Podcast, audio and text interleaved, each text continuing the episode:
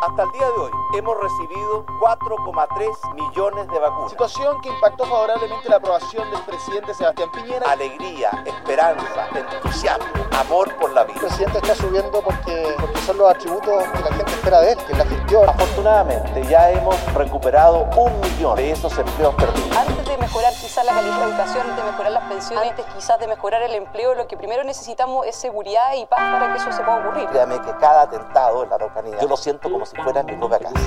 Desde la sala de redacción de La Tercera, esto es Crónica Estéreo. Cada historia tiene un sonido. Soy Francisco Aravena. Bienvenidos.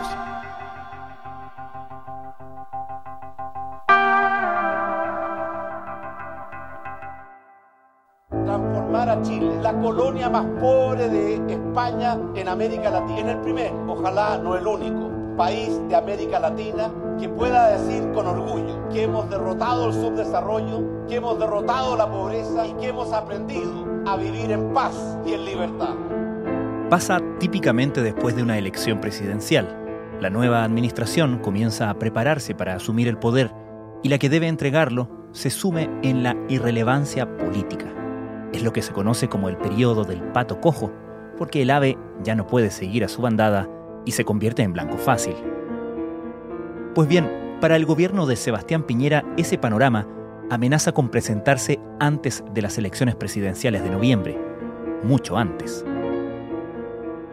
La multielección del 11 de abril y la conformación de la Convención Constitucional tomarán protagonismo y reclamar la agenda será tarea difícil para la moneda.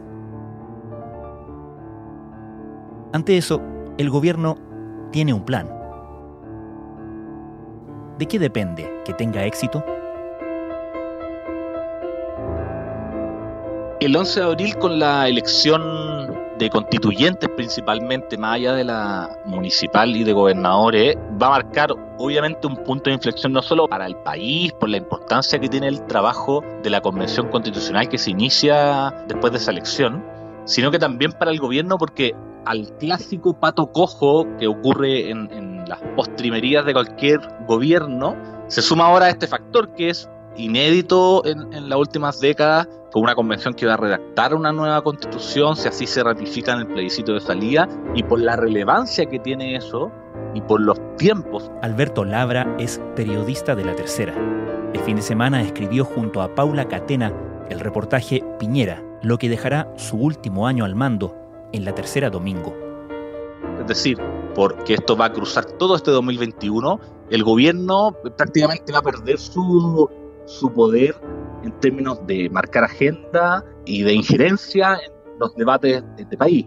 Cosa que el gobierno ha venido perdiendo hace rato, convengamos, sobre todo después del estallido social que le cambió abruptamente su programa de gobierno. Pero con esto creo yo que se intensifica, así, lo, así están conscientes en varios sectores del oficialismo, lo dice también la oposición, y ahí el gobierno va a tener que entrar en una dinámica de cómo poder mantener cierta, cierta vigencia, por así decirlo, y uno de los temas los cuales el gobierno se está involucrando y que van a cruzar en paralelo al trabajo de la convención, el debate público del país, es justamente la reforma de pensiones, por nombrar uno de los, de los ejes en los cuales el gobierno podría tratar de luchar contra esta pérdida de poder, por así decirlo. Chile ha sido un país ingrato con sus adultos mayores. Por eso debemos aplicar el sabio principio de tratarlos hoy como queremos que nos traten a nosotros mañana. Por eso nuestro gobierno tiene un fuerte compromiso con mejorar la calidad de vida de todos nuestros adultos mayores. Y este compromiso lo estamos cumpliendo a través de dos grandes iniciativas. Mayor y mejor integración de nuestros adultos mayores a nuestra sociedad. Y segundo, una reforma previsional amplia y profunda que mejore las pensiones de todos los jubilados, actuales y futuros. ¿Cuál es, en ese sentido en concreto, el plan de contingencia del gobierno ante este panorama? El gobierno, entre otras cosas, tiene un plan eh, definido de, de, acciones concretas buscando establecer ciertos, ciertos hitos políticos, legislativos y por lo tanto comunicacionales en torno a una serie de temas. Uno de ellos es pensiones, otro de ellos es el tema de seguridad, donde se cruza mucho la situación que se vive en la Araucanía. Y el tercer eje que podemos identificar es el proceso de vacunación contra el coronavirus. El gobierno ha sido muy bien evaluado en algunas encuestas por cómo ha manejado justamente este proceso de vacunación. La situación de Chile ha sido eh, eh, elogiada en otros países por lo avanzado que está este proceso, pero eso Piñera en particular no lo ha logrado capitalizar en respaldo a su figura, que eh, sigue en muy bajo nivel de apoyo. Pero con esos tres ejes, el gobierno lo que apuesta es lograr acciones concretas, avanzar en el proceso de vacunación, ir sacando temas de la agenda de, de seguridad y también apostar un cuarto punto que sería a la recuperación económica. El trabajo no es solo la forma en que la mayoría de las familias chilenas se ganan la vida, es también un camino de dignidad, de realización personal, es una forma de integrarse a la sociedad, de aportar al desarrollo de nuestro país. Por eso, proteger los empleos y crear nuevos empleos es una prioridad de los ciudadanos y es un compromiso central de nuestro gobierno. Entonces, en resumen, en torno a esos cuatro ejes y otros más, el gobierno está definiendo un plan de acción de aquí al 2021 y por supuesto que inicios del 2022 antes de entregarle la banda presidencial a quien va a suceder a Piñera. Queridos compatriotas, la pandemia, la recesión y la adversidad han golpeado duramente a Chile y al mundo. Sin embargo, una nota de esperanza. Con el aporte y esfuerzo de todos, estamos avanzando. Ya hemos recuperado un millón de trabajos perdidos. Estamos impulsando la recuperación de las pymes. La economía chilena va a crecer con fuerza este año y ya hemos vacunado a más de 4 millones de personas. Y respecto del trabajo de la Convención Constitucional, ¿existe un plan sobre cómo el gobierno va a participar o no de esa discusión? No existe un plan detallado, hasta ahora lo que existe es más bien las intenciones que ha tenido el gobierno y particularmente el presidente Piñera de influir en el debate de los contenidos para una nueva constitución.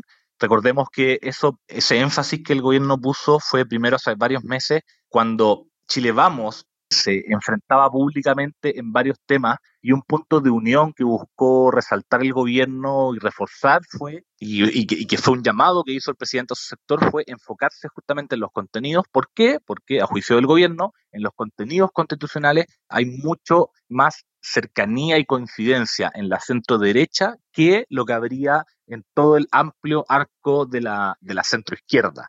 Entonces, si bien no existe un plan de cómo el gobierno va a involucrarse en ese debate, el gobierno está consciente de que tiene que tener un, equilibrio entre poder influir, poder participar del debate, ya sea no solo a través de los candidatos que son vinculados al gobierno, como ex autoridades como Gonzalo Blumel y Cristian Monque, por ejemplo, y de los propios partidos de Chile, vamos, sino que el gobierno como tal, ellos siempre han dicho que pueden opinar y pueden marcar sus puntos de vista, pero esto siempre está sujeto también a las críticas de la oposición, que ven que no correspondería involucrarse más allá de cierto límite prudente, habiendo un grupo de convencionales constituyentes electos y que son los únicos mandatados a trabajar en un contenido. Entonces, el gobierno puede involucrarse, pero hasta por ahí nomás, por lo tanto, no, no, no mucho más lo que el gobierno puede hacer para resaltar su punto de vista en torno a una nueva constitución por el respeto que requiere la propia convención. Alberto, otra cosa importante del año, obviamente, aparte del trabajo de la Convención Constituyente, son las presidenciales de noviembre. ¿En qué posición se encuentra el gobierno frente a las diferentes candidaturas que han surgido en la centro derecha? Porque normalmente se dice que el éxito de un gobierno pasa por pasarle la banda presidencial a alguien de su propia coalición. Claro. Mira, por un lado, un mensaje que le entregó el presidente Piñera a algunos dirigentes de Chile Vamos hace algunos días en una reunión fue que él quería o los llamaba a, ojalá promover una primaria presidencial de la centro derecha lo más armónica, lo más decente posible. Que no se viera un bloque cuyos candidatos y comandos están constantemente enfrentados públicamente en discusiones, en peleas. ¿Por qué? Porque al gobierno le interesa mucho mostrar también un sector político ordenado, que transmite o proyecta o promete, por así decirlo, mayor gobernabilidad que la que prometería, a juicio del gobierno, la centroizquierda, con todo el desorden presidencial y de estrategia electoral que sabemos que tiene la centroizquierda actualmente. ¿Cómo no va a ser posible ponernos de acuerdo en un programa común? Tenemos que decidirlo por la vía de un Consejo Nacional. Unidad es lo que nos va a permitir enfrentar, insisto, a eh, el sucesor de Sebastián Piñera. Nosotros hemos dicho que queremos primarias con todos. Pero por otro lado, el gobierno para lograr en el fondo entregarle la banda a uno de su sector y lograr eso que tú dices de, de, cierta manera un éxito al, al, lograr una continuidad. Hay varias cosas que puede hacer ahí, pero de eso están conscientes en Chile, vamos, están preocupados de que no ven hasta ahora mucha complicidad del gobierno como con los candidatos del bloque pensando en las elecciones de abril y temen que eso se vaya a repetir para las elecciones de noviembre, no solo con los candidatos a parlamentarios, sino que también, como tú mencionabas, con los candidatos presidenciales. Evelyn Matei asegura que Sichel debe estar en las primarias. Bordes habla de una polémica artificial. Nacio Briones dice que Sichel es bienvenido. Entonces, está más bien la pelota en el lado de, de los propios candidatos de Chile Vamos y también que el gobierno logre repuntar un poco en la, en la encuesta si el presidente se mantiene en, torno al 20% y no logra el histórico piso de alrededor de 40% que siempre tiene la derecha, esa tarea de pegarle la banda a su sucesor se puede ver dificultada de cierta manera. Con un relato épico de epopeya comenzó la vacunación en Chile con cientos de miles de inoculados, proceso que los medios, la televisión mostró en tiempo real y a lo largo de todo el país. Situación que impactó favorablemente la aprobación del presidente Sebastián Piñera llegando a un 22% y alcanzando su nivel más alto desde octubre. Piñera ha subido un poco levemente y llegó a 24% la semana pasada, pero esta semana volvió a caer a 20%. Mientras el manejo del gobierno en la pandemia eh, eh, sigue subiendo. Entonces, no se ve mucho desde, la óptica de la derecha cuándo Piñera va a lograr capitalizar el buen manejo de la pandemia y eso va a estar también influido por, la situación económica. De aquí a noviembre queda mucho y, y, mucho, mucho margen en el cual el gobierno podría eh, apostar a subir en las encuestas siempre y cuando lo haga bien en términos de pandemia, en términos de economía y en términos de una de las reformas más sentidas que es la de pensiones. Pero la oposición sabemos no se la va a hacer fácil y ya están entrampados en la discusión eterna de a dónde va y cuánto de ese porcentaje de cotización adicional, si a las cuentas individuales o a un, un fondo solidario. Claro, parte de, como tú dices, de esos logros y de esas metas dependen necesariamente del éxito que pueda tener en su capacidad negociadora con la oposición y hasta el momento ese no ha sido el caso. Claro, de parte del, del gobierno no ha habido mucha capacidad negociadora en ciertos temas con la oposición y en la misma oposición tampoco se identifican con claridad un, amplio arco de actores con los cuales el gobierno pueda, pueda lograr llegar a acuerdos, en el fondo, y, eso se ha visto ahora con, con los últimos anuncios de la reforma previsional, y si el escenario sigue así, el gobierno va a tener que siempre apostar al, al, a lo que se denomina el pirquineo de votos uno a uno, no se ve mucho que el gobierno logre resaltar hitos y logros en términos políticos relevantes para ir subiendo en, en la encuesta. Y eso desafortunadamente para el gobierno no depende exclusivamente del gobierno. Sin duda, Alberto, que aunque no le guste así, al presidente Sebastián Piñera, este segundo mandato va a estar cruzado por el estallido social.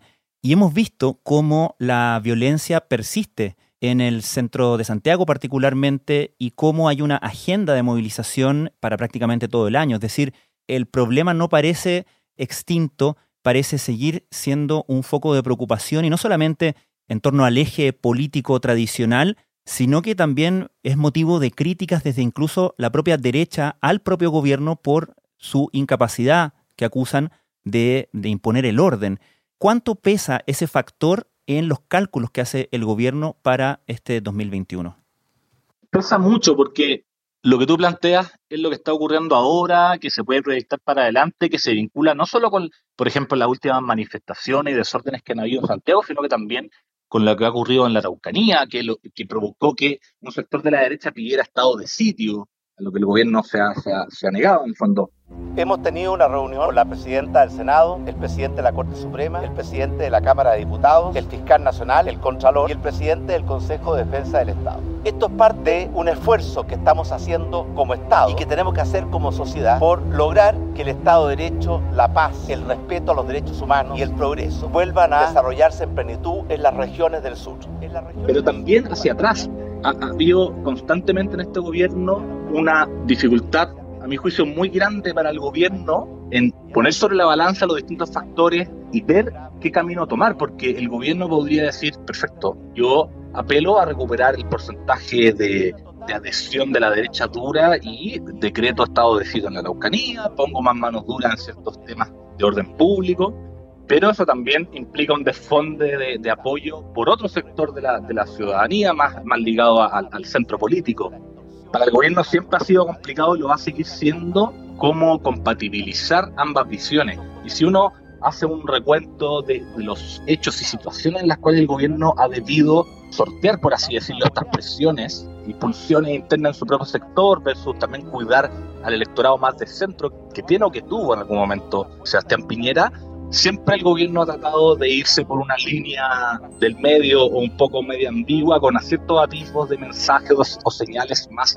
hacia la derecha dura y en otras ocasiones hacia, hacia el otro sector. Pues el gobierno siempre ha estado complicado con eso y yo no veo en el futuro próximo que el gobierno haga un giro en cómo ha sobrellevado el tema del orden público, incluyendo estallido social, incluyendo la Araucanía. Hoy día estamos en un estado de catástrofe la Constitución contempla estado de excepción constitucional, entre los cuales hay estado de emergencia, estado de sitio, estado de asamblea. Por supuesto que son instrumentos que están dentro de nuestro Estado de Derecho y que analizamos y consideramos de acuerdo al mérito de las circunstancias no se ve un gobierno que tome un rumbo distinto al que ha seguido hasta ahora. El que ha seguido hasta ahora es una, para algunos, la derecha ambigua línea del medio en la cual busca compatibilizar ambos sectores políticos, por supuesto que mucho más cargado a, la derecha, pero en una línea intermedia que al final no deja contento, contento a nadie y ese ha sido el problema, el problema del gobierno, en rigor. Finalmente, Alberto, aunque parezca una pregunta quizás eh, trivial, resulta ser importante, después de todo lo que ha pasado y enfrentando este fin de su gobierno, y podríamos incluso decir de su era, ¿cuál es el estado de ánimo del presidente Sebastián Piñera? Primero, al, interior de la moneda siempre han habido comentarios en privado, por supuesto, que apuntan a, ciertas cosas como impetuosas, por así decirlo, del presidente Piñera, que, ciertas órdenes como muy, muy no, tan improvisadas, pero como impetuosas y de un momento para otro en ciertas cosas que generan presión para los ministros y los distintos asesores y funcionarios del gobierno, pero particularmente ahora, cuando estamos a, cerca de un mes de la, de la elección de constituyente, a 12 meses de que Piñera tenga que dejar la moneda, esa sensación se ha intensificado y muchos ven al presidente mucho más inquieto por ser su último año, no desganado, no como queriendo que se acabe el periodo, pero sí con ganas de mostrar, mostrar cosas, mostrar resultados, hitos y hechos concretos. Por eso hay un plan definido con acciones y responsables para este último año en, en varios ejes que ya, que ya conversamos y por eso mismo muchas veces sienten en la moneda que el presidente ha, tenido que, o ha pedido más bien, ciertas acciones que a juicio de, algunas funcionarios de gobierno se ven media improvisadas, que no siguen cierta lógica. Y eso responde un poquitito, según ellos, a esta como inquietud del presidente por ser su último año. Y eso es como, como se ve hasta el momento a Piñera, a 12 meses de entregar la banda, también tiene lógica, si tú ves presidente que no sube en la encuesta hace mucho, mucho rato, te queda tu último año y las últimas cartas que tú te, tienes como jugar es mostrar resultados en el fondo. Alberto Labra, muchas gracias. Gracias, Francisco. Los invitamos a leer Piñera, lo que dejará su último año al mando, de Paula Catena y Alberto Labra, en la tercera.com.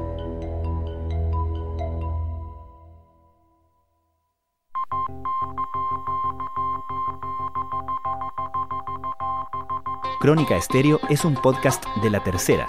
La producción es de Rodrigo Álvarez y la edición de quien les habla, Francisco Aravena. La postproducción de audio es de Michel Pobletti. Nuestro tema principal es Hawaiian Silky de Sola Rosa, gentileza de Way Up Records. Nos encontramos mañana con un nuevo episodio de Crónica Estéreo, el primer podcast diario de actualidad de Hispanoamérica.